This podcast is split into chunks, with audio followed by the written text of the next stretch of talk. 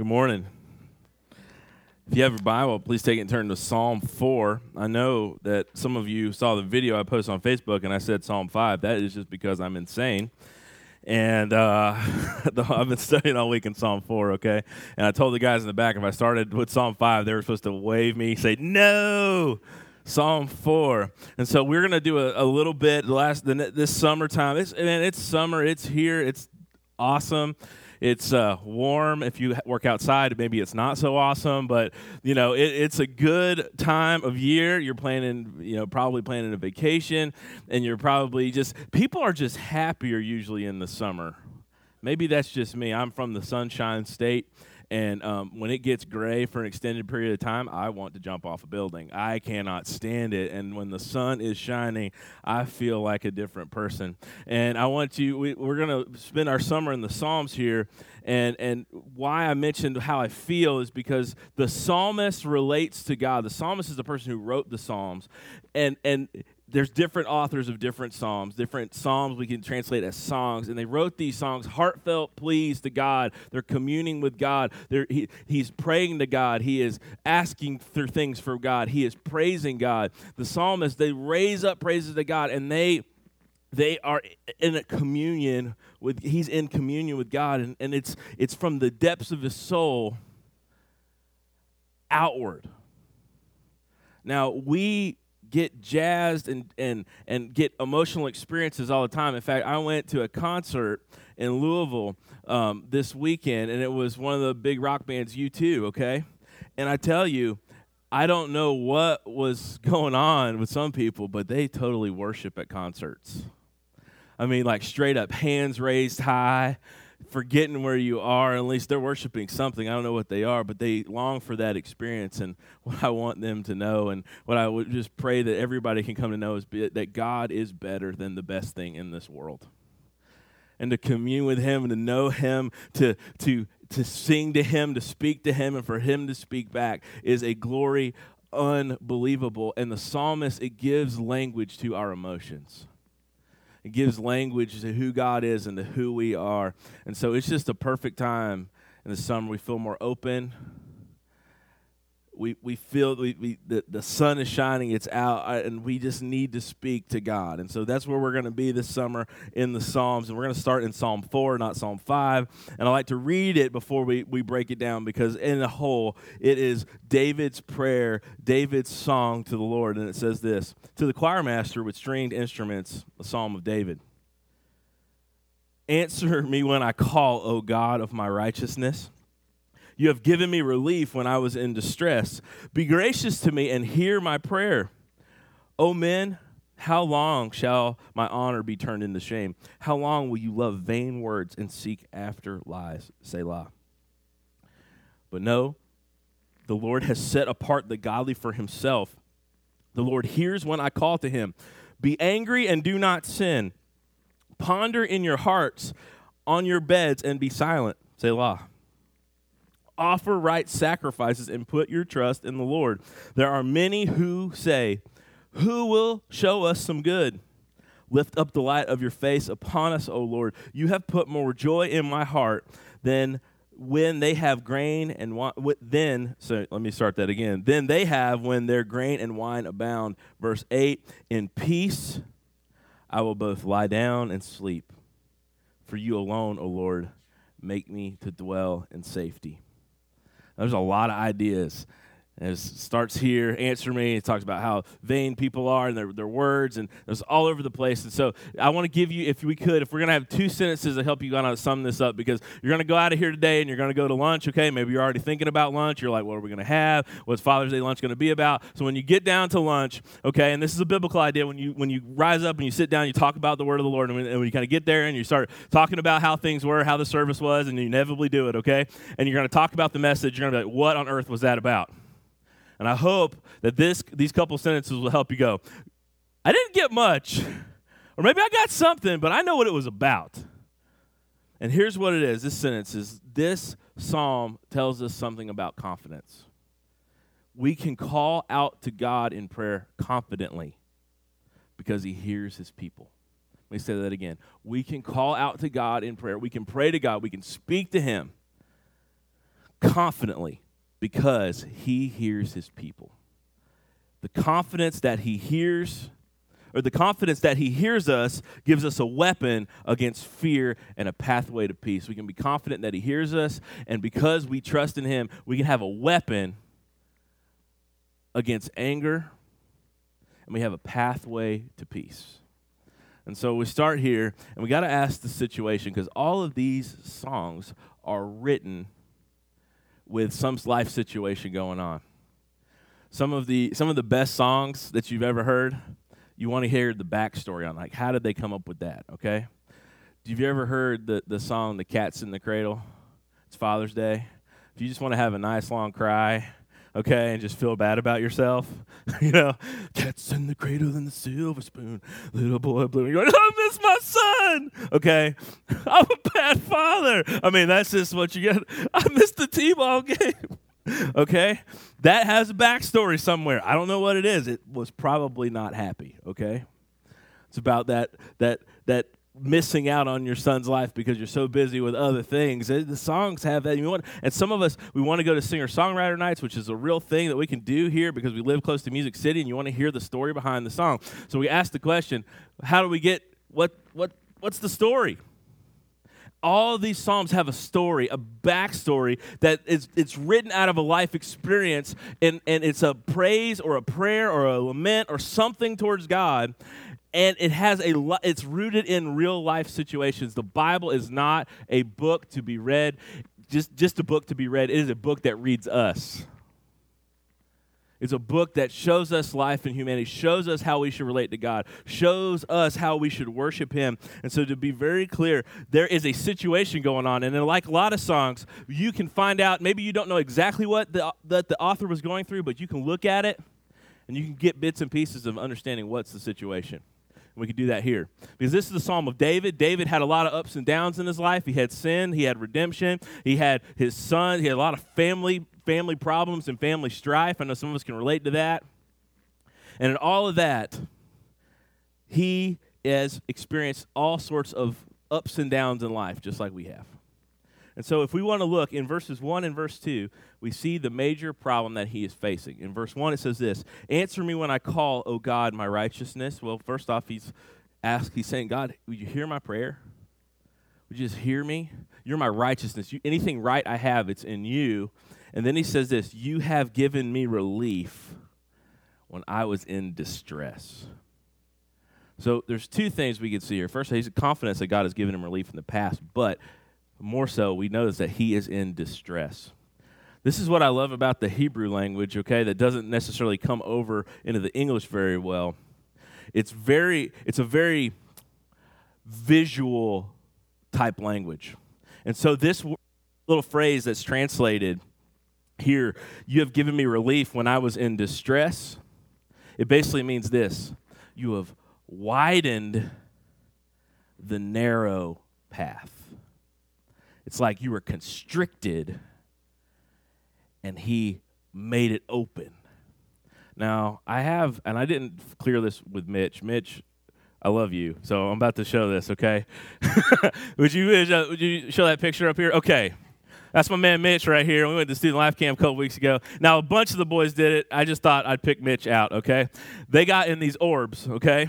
Isn't that amazing? And they would run at each other and they were the game was uh, officially trying to get a giant ball which is about as tall as i am into a goal at camp However, they took all the guys didn't care about that ball, and they were like, "Let's hit each other as hard as we can." And of course, Mitch, being being one of the biggest kids I know, he was like, "Yeah, baby, okay."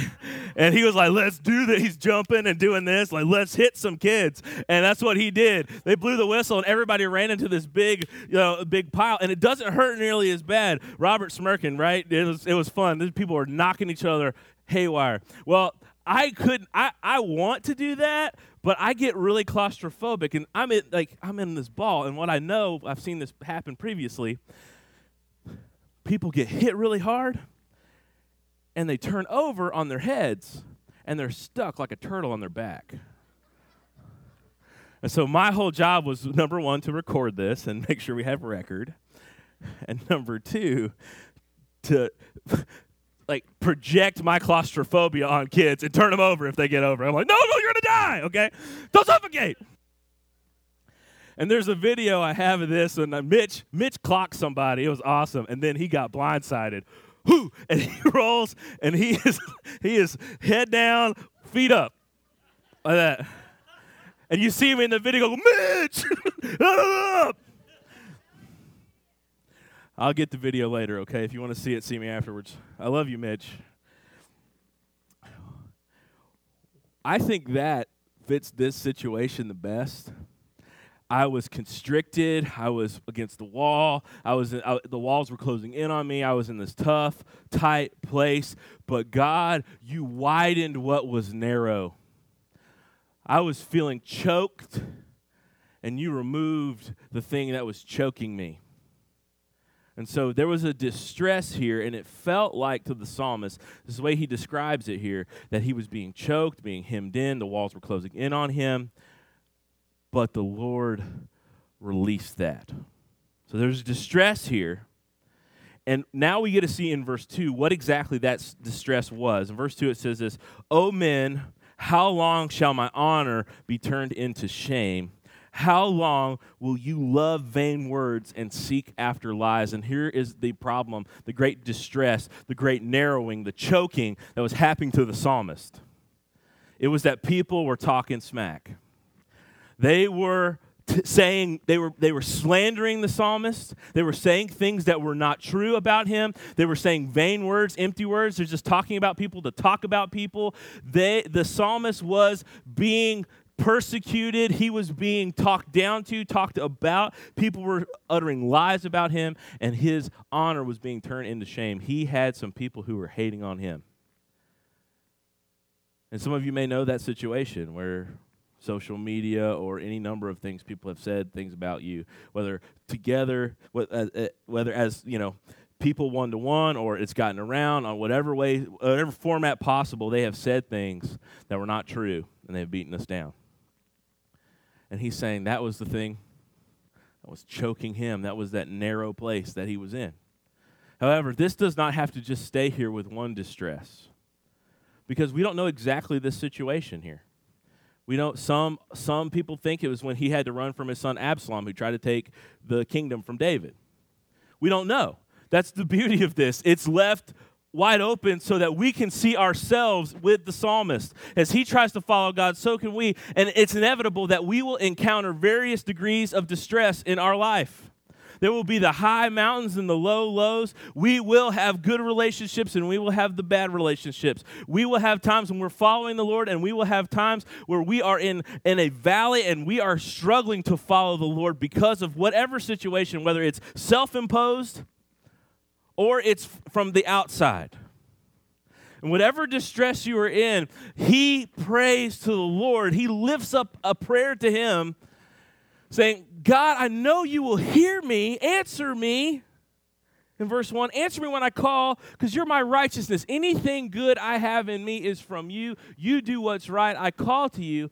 And in this verse, we see here his confidence begins. He, the situation is distress. It's distress because of other people. The distress that we face can be any number of things. But the thing we must do in a time of distress, because you will be in distress one way or the other is to call confidently on the Lord. And his confidence, and where do you see that, Matt? Well, the confidence is seen in three ways. And first off is in verse 1, the very verse we just talked about about distress. It says, You have, he says, look in verse 1 with me. Answer me when I call, O God of my righteousness.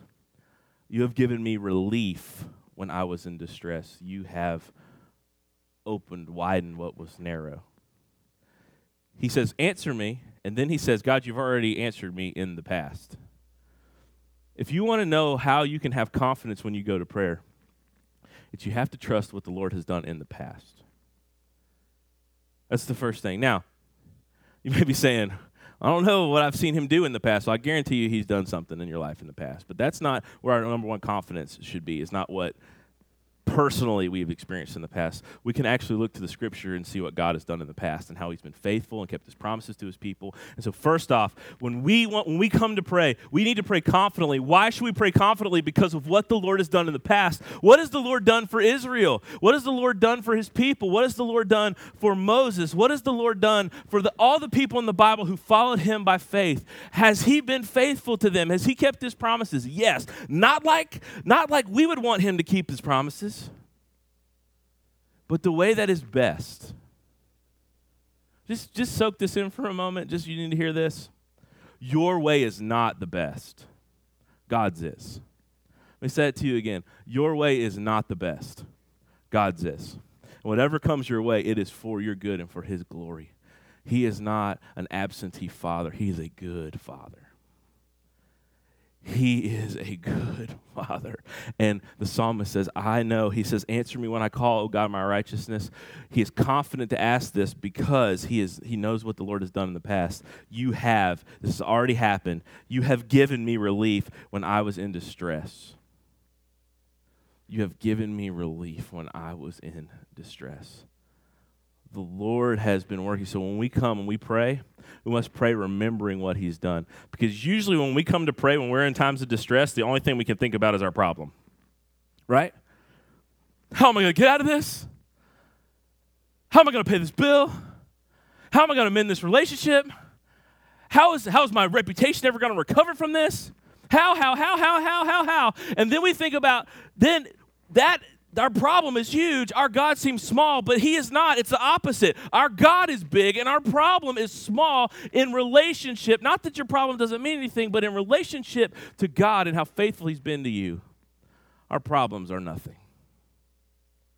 And He remembers, He says, God, you're going to answer me. You know why? Because you have in the past, and I have no reason to think you're going to change. He is ever cha- He's never changing. He is immutable. He does not change. And He has kept His promises in the past, and He will keep them in the future. And just hear me if you follow Christ, He has already answered you in your distress because your sin kept you from Him. And He reconciled you to Himself, not because of anything good you've done, but because of Christ. And so your greatest distress has already been taken care of. And so, how can we approach him? We, we need to come with confidence when we pray. Well, how can we do that? Because sometimes we don't feel that. The first one is to remember what he has done for us in the past. The psalmist does. In the past, God, you, I've been choked out. I've been closed in. I've been claustrophobic. I've been turned over in the orb. But you have given me relief. Have you been in that place where you've ever really, really needed relief? I have. Many ways. I've had kidney stones before, and I'm like, give me the drugs, people. Help me or I'll kill you. And when that drug hit my system, I felt relief from that pain. That is the relief that we're talking about here this relief that's not found because that was just you know that's just a temporary fix when you get that relief from that that doctor what they need to do they need to heal you completely. And so that's what we have in christ is we don't have just a little quick fix. We have his relief that continues in us. And the words in the perfect tense here. And so it's like this he has given me completely relief from my distress. There's a confidence in him that he's done that then it goes on and he says, What else? How can, else can we be confident when we come to pray, when we're in distress, when our problems seem big and our God seems small? What do we go to? In verse 3, he says this. After he talks about those who call him out in verse 2, those who've been lying about him, in verse 3, it says this But know that the Lord has set apart the godly for himself the Lord hears when I call to him. Second reason we can be confident is because what the first reason we can be confident when we come to pray is this that God's answered our prayers before and given us relief. The second reason is that he has set his people apart. Now, that is a wild thing. We set apart and we set aside things all the time Okay, we really do. We set them aside for special purposes. Many of you have are going on vacation, or you'd like to go on vacation. So what you're doing right now is you have whether you, eh, whether you're in a bank or you have it in your house, maybe in a mattress, maybe in the wall. I'm not recommending that. Banks are pretty okay, and so maybe you have your money hidden in a safe deposit box. Wherever you have it, you're putting away whatever cash you can spare. You're kind of putting it away for that cruise. You're putting it away to go to Disney. You're putting it away to go to the beach. You're putting it away here. And maybe you're about to spend that money that you have set aside. And so here's what we have this idea that the Lord has taken his people and set them aside for his special use. But I don't want you to think here, because here's where we walk. You are valuable in the Lord's sight because you're made in his image. But that is not a place for us to boast. I want to be clear about this. Have you ever noticed that kids sometimes get a, like little kids get an attachment to things? Like some maybe like you have a special like they had a special bunny or a special like my wife she's laughing because that's where I went. She has a special bunny. We still have at my house. She doesn't sleep with it anymore. Thank God. Okay, because that thing's falling apart. It's like help me, put me out of my misery. I mean that's what that's what the bunny looks like.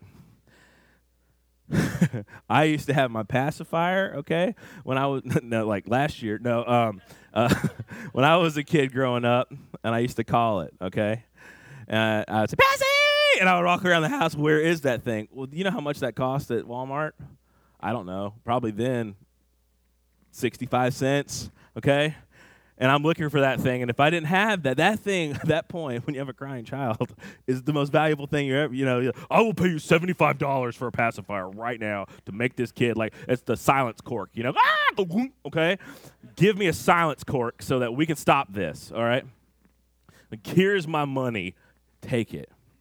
But that doesn't, it doesn't mean a whole lot in the sense of it's not in monetary, in a monetary value, it's not a whole lot but it means a lot to that kid. And that is how, that is in, a, in, in, in fraction, just a little piece of the Lord. He, we are not valuable because of anything we can bring to the table. We are valuable and set apart because of the Lord's good pleasure. And He, in His love and kindness, has decided to take rebels, those who have sinned against Him, those who continue to walk away, and to place His covenant faithful love on those people and to draw him to themselves. And not just that, but to set us apart as special. Like those who are in Christ are set apart as special to him. Not because anything good in us, but because of all the good that is in him. And so we can come to him confidently in prayer, and we see this here because the psalmist says, But know that the Lord has set apart the godly for himself.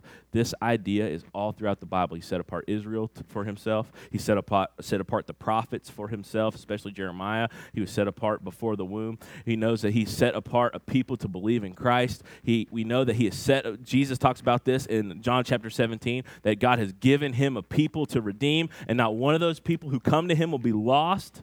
All who come to the Father will be saved. All who the Father has given will come to a saving knowledge of Jesus. Just hear this really clearly. This is a thing throughout the Bible. The Lord sets his affections on undeserving people. That is mercy and grace and love seen in un- unbelievable ways, and he sets his people apart to be different.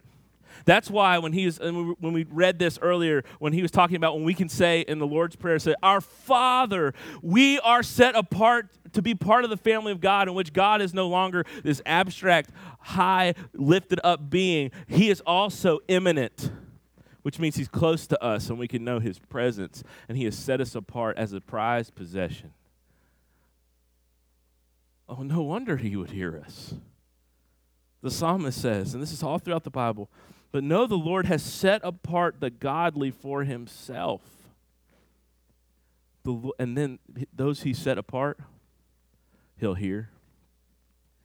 It says, The Lord hears when I call because he has set me apart. Your child asks for something, even they wake you up at four in the morning. As long as it's not insane, you are inclined to give it, right? Like if Judson woke up at four in the morning and said, "Dad, can I have candy?" I'd be like, "Go back to bed. I'll hurt you." Okay, no, I'm kidding. That's not true. I won't hurt him, but I'm like, "Go back to bed." All right. I'm not giving him candy at 4 a.m. That's just a bad idea. Or 1 a.m. However, when he comes and he's like, Dad, I need a drink of water at 3 o'clock in the morning, guess what? Is it going to stink to get out of bed?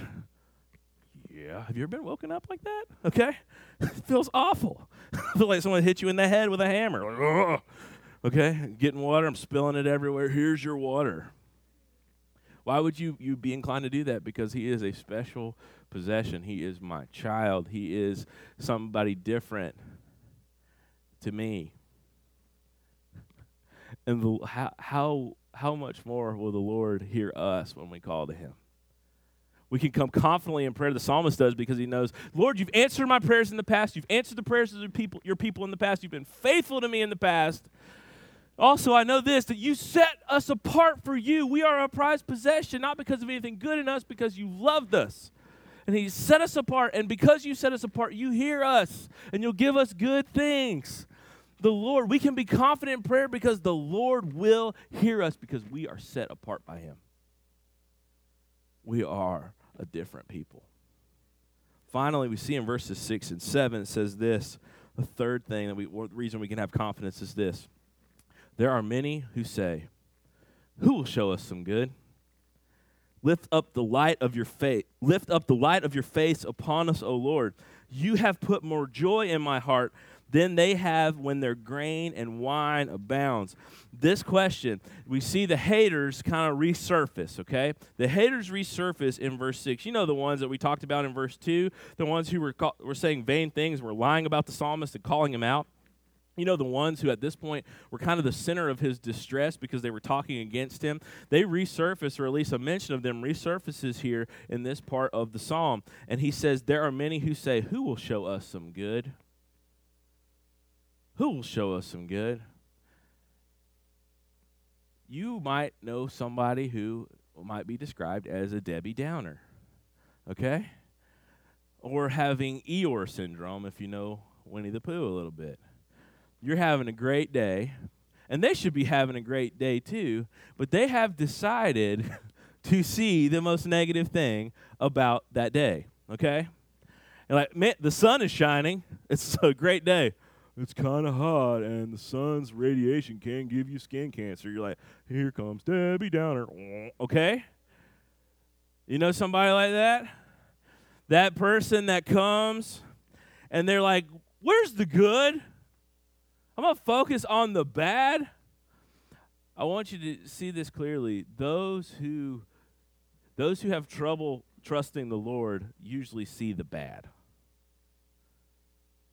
because they don't know they, they, they just don't have the faith or the foresight or the gift here to see past their present into what god is doing in the future and so there is this there is this idea from the psalmist that there are these people that who will show us some good who is who will show us anything good how are you saying there's good in your life how how can you see good things well the psalmist he has seen the lord and that is where his joy is Joy is different than happiness.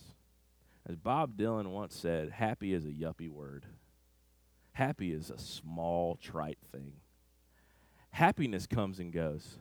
Happiness is when a kid gets a ice cream cone and is elated, and the sorrow is when in two seconds it falls off the cone and hits the ground. That's happiness. It's weak. It's wimpy. It's for yuppies. Joy is an inexpressible contentment, peace, and a happiness that cannot be overrun because it is in the Lord. Who will show us some good? The psalmist is like, Look outside! Look around you. What does he say? He lifts up and says, Who will show you some good? Lift up the light of lift up the light of your face upon us, O Lord. The good is in God. The good is not in stuff, the good is in God. Just in case you are tempted to listen to people who try to lie to you, that tells you that you need to be happy, that Jesus means to make you ha- happy, wealthy, and wise. You need to know something. God is better than the best thing this earth has to offer. Cars and cash and health are nothing compared to Him. Because if that was the case, the psalmist would be like, Where's the good? He'd be like, Let me count my paper that God has given me because I sowed in faith. That's not in the Bible. That's the ramblings of religious idiots. That's and that's what makes people question the, the church. It's insane. The Lord, the best thing God can give to you is his presence, is knowing him. And so he says, why does the psalmist have confidence? Because he has seen the Lord. He says, Lord, lift up your face, show it to us. And then he says this, and this is how we know he has seen the Lord. And it goes back to another psalm, Psalm 42, which says, Taste and see that the Lord is good. Here we go. He says this. He says, verse 7 You have put more joy in my heart than they have when their grain and their wine abound. We could translate that if we can like move it over to modern times. You have put more joy in my heart than when their bank account is full. You have put more joy in my heart than when I don't have to go to the doctor and my health is good. You have put more joy in my heart than anything. And I want you to know this that there is joy inexpressible in the Lord. And the psalmist can be confident because he has seen the Lord. Went to this restaurant called Mama's Barbecue in Louisville this last weekend. Okay. And um, it was unbelievable and it was in a really shady part of town it was in this really it was in this strip mall and it was next to a bunch of shady stores and we got out of the car and we looked at it and we're like know about this. okay, and then we, we saw the health the health you know letter, and it was a hundred. So we're like, okay, good. At least there might be cockroaches next door, grosses next door. Here will be good. You open it up, and it is this cool looking restaurant. Okay, you would not think that, but you're like, this is awesome. And apparently, we didn't know this, but this was on the Diners, Drive-ins, and Dive, the the, cho- the show from the Food Network, and they told us that. I was like. Oh yeah, that's gonna be good. All right, this is TV food. All right, so we're gonna go in and eat TV food. We sit down, and we start eating. And we're like, this is amazing. Oh my gosh, this is amazing. And I got these ribs. You go on my Facebook page, I think Amy posted. I got beef ribs. The ribs were like this long. I felt like Fred Flintstone. Like uh, if it had been served to our car, it would have flipped over, okay? I mean, it was that, it was like, oh, meat, okay? Fantastic. Pulled the bone out. I could have beat somebody with like a club. It was awesome. What are you going to do with that? What are, what are you going to do when you go to a restaurant? What do you inevitably do? Let, that's awesome. Go eat there.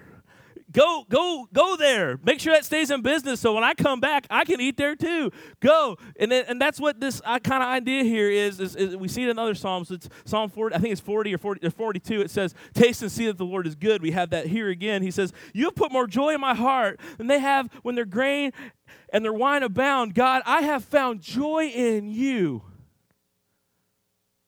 I know you've been good to me. I know you are good. I know in you there is you are better than the best thing. I know in you there is joy unending. I know that. So I can come confidently knowing that you give good gifts. And so, though he is in distress and is calling out, his prayers, when he brings them to the Lord, are in complete confidence because he knows how the Lord has worked in the past. He knows that the Lord sees his people as a prized possession, and he knows that the people of God know great joy because they know the God of the universe. Now, what we see here, he's praying in faith. What is faith? Well, we've defined faith in two bad ways, okay? Now, it's not completely wrong, but it doesn't get the biblical idea of faith. Okay, the biblical idea of faith is different than these two ideas. Faith sometimes believe the, the summation of the doctrine you should believe to be a believer, to be a Christian. So it's all the things about Christ and his death, burial, and resurrection. It's not just, faith here is not just the things that you need to mentally assent to, just the doctrinal points.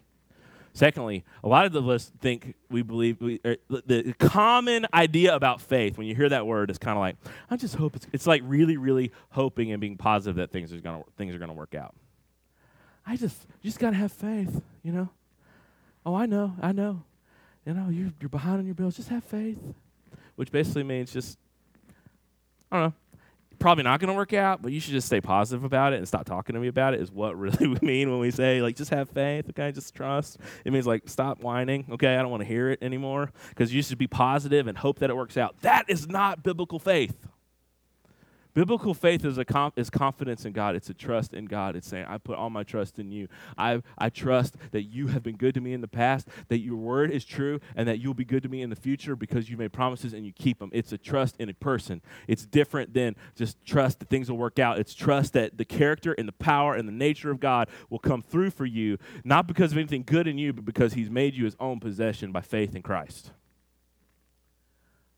That is what we have here. And so that the psalmist comes with confidence, knowing the nature of God, believing in him. And because of that, he has two great things, and there's the two results that we see here. First off, is he has a weapon against anger. If you would, look with me in verses 4 and 5, because this is weird.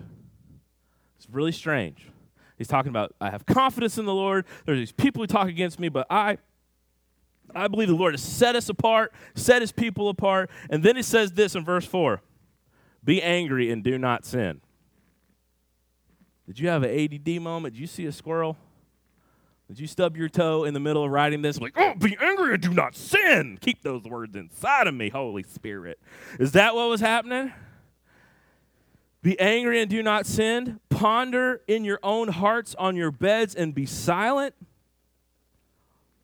No, I think what's happening is is he the as it tends to do, the distress and the people who are hating on him have risen back up in his thought process as he's led by the Spirit. And he says, Be angry or tremble with anger is one of the ways that that, that be angry. Hebrews are very a very practical visual language. And so it's like this idea you've been so mad you're trembling? You're about to knock somebody out, okay? It says, Tremble be angry and do not sin. Ponder in your own hearts on your beds and be silent. Psalmist is getting really real. Most of us, when we're in a difficult, uh, in a difficult situation, can put on a good game face during the day. But usually, when night comes and we're alone, that's when all the thoughts start swirling again. Right? Do you know what they did to me? Do you know what they said to me? Do you know what they said about me? Do you know? And what starts to happen?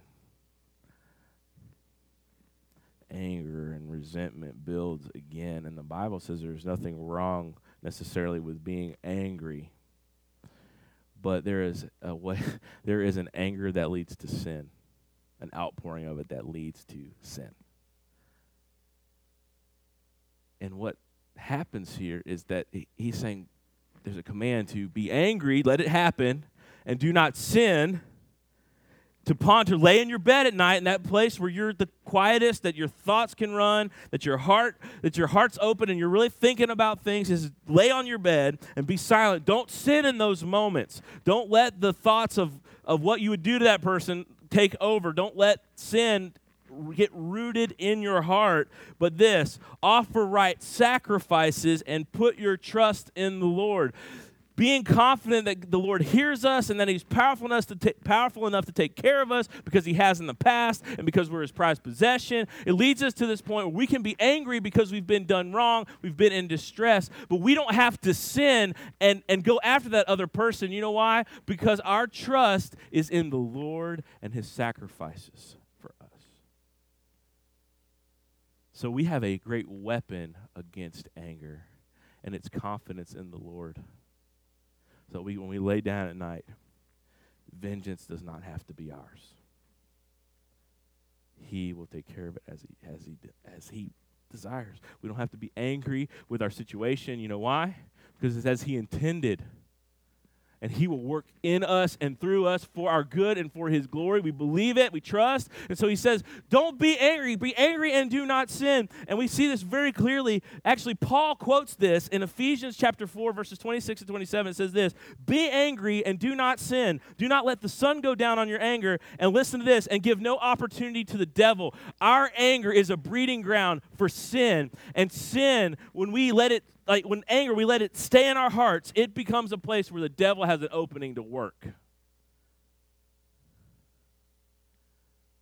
And if you want to see just, just a practical example of this, let somebody do you wrong, hold on to it, and see what happens in three or four months when they do something else like minor. You'll blow up like crazy, and they're gonna be like, "What the heck, man? I just sorry the door hit you when you're walking out because you've been take you had a, a place for the devil to get in there and wreak havoc." And so we have this thing, we have confidence in God. Finally, I want you to see this. This is one of my favorite verses in this psalm, and I think it will be yours too. Not only that, not only we have the confidence gives us a weapon against anger, but also it gives us a pathway to peace. Verse 8, conclusion of the psalm says this In peace I will both lay down and sleep. For you, o, for you alone, O Lord, make me dwell in safety.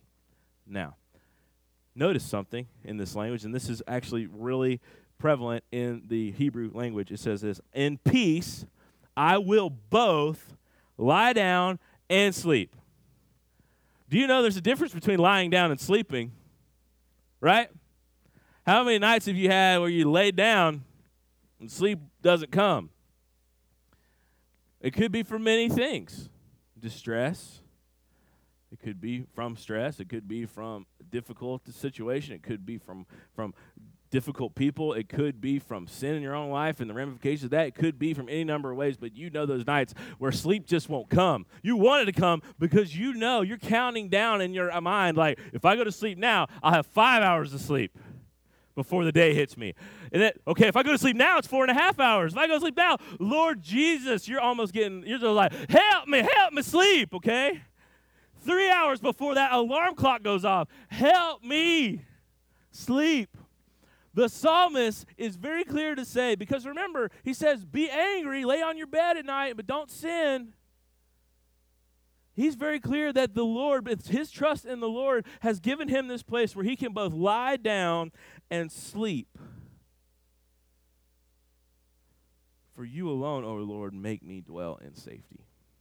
This is a man who has been hunted down by, if as David is the author here. We don't know which situation he's talking about, but there was a man named Saul that tried to kill him and sent an army after him. And it would be hard for you to sleep on the run from somebody who has the resources to kill you. Secondly, he's been on the run from his son Absalom before. Been on the run, people trying to kill him, and we don't know what particular situation of distress, but for him to write that he could, in the midst of his difficult situation, lie down and sleep is quite is quite the statement. I in peace, God, I will lie down and sleep. For you alone, O Lord, make me dwell in safety. There's a pathway to peace and confidence that comes with prayer. Tell it to Jesus and go to sleep.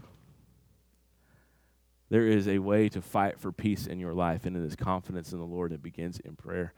I'm learning this more and more. Wake up in the middle of the night. I do this from time to time, and sometimes I'm thinking about something, and now I've done this for several. I've done this for about a year and a half now. When I wake up, I feel like it's on purpose, and I want to pray for a few minutes, not very long, because I'm kind of in and out. And if you ever see me in the morning, I'm not a I don't wake up well, okay? Whatever I can get out, remember, our words don't have to be flowery, they just got to be to Him, okay? And I'll be like, help this person, and my heart here needs help here. Or, God, thank you for this, help me here. And what happens? You roll over and you go back to sleep and you do that. And I want you just to see this there is a pathway to peace and the confidence and trust in God. And we can, we can bring it to Him, we can pray, we go to sleep. There's this great story about two of the great evangelists of all time one by the name of John Wesley, and one by the name of George Whitefield. John Wesley would stay up all night praying for the revival the next day. And George saw this for a couple of days, used to travel together preaching preaching the gospel. And George one day says, Why are you doing that? And and, and Wesley kind of smarted back. And this is the uh, this is the Reader's Digest version of the story, okay? Wesley kind of pops back and said, You know, I'm praying. What do you do? He says, I pray Trust the Lord and go to sleep. And that's what you should do. And that's exactly what we should do. Confidence in Lord and know that He hears us because we're His possession leads us to prayer. Prayer leads us to confidence, which leads us to a good night's sleep. And some of you guys, dads, let me speak to you today. I know you're worried. I know your job's been probably kicking your rear.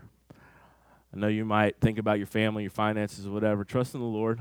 Give it to Him and take a nap today. That's prescribed from your pastor, okay? Tell your family, I got to sleep in the confidence that the Lord has it today. Ladies, ladies, this is for you, okay? Maybe not today since you might be watching the kids while the guys nap, okay? All right? But here's what it may be for you Your house does not need to be perfect. Your kids don't have to eat organic. You don't have to be better than the other mom down the street. You just need to trust the Lord.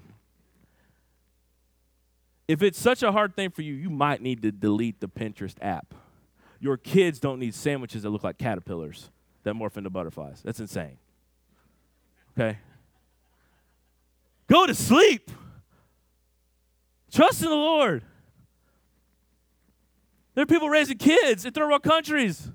They're barely having enough to eat. You don't have to make your, your kids' lunches look like something. Trust in the Lord. You worried about your future, college student, young adult? Yes, work for it. Yes, do all the work you have to do. Yes, pray. Yes, seek the Lord, but go to sleep because He is in control. Pray, lift it up to Him. He has you in His hands. One of the greatest acts of faith that we take partake in is sleeping. You don't know if you're going to wake up. You don't know what's going on around you. I definitely don't. Rockets could be going off and I'm out. But to sleep in confidence is an act of war against our enemy who seeks to still kill kill and destroy and it is a great act of faith in our Lord.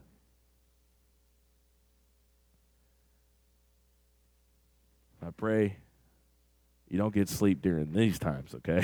All right? But I pray you get it other times. Because our confidence that we can take any care to Him, that He hears us because He cares for us, will give us freedom from anger, weapon against it, and will give us peace that leads to rest. Hebrews 4, 14 through 16. I'm asked to invite the band to come up because we're going to sing. We're going to respond to this. Hebrews 4, 14 through 16 says this Since then, we have a great high priest who has passed through the heavens, Jesus, the Son of God.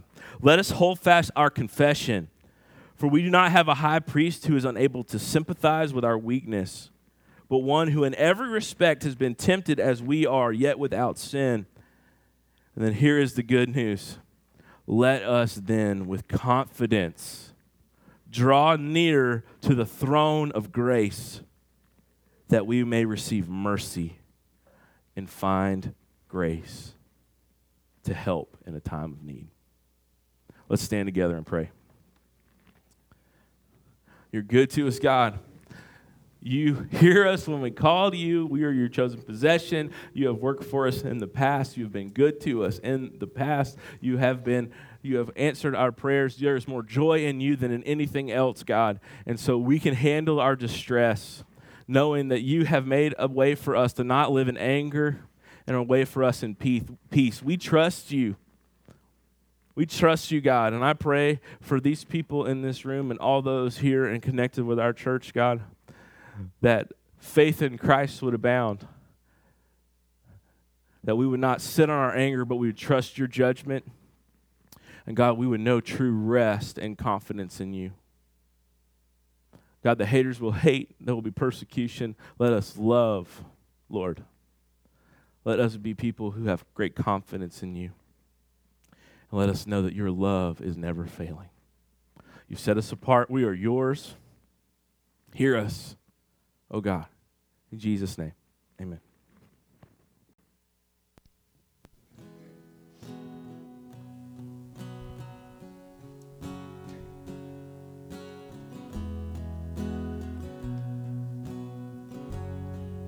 Let's sing. Higher than the mountains that I face, stronger than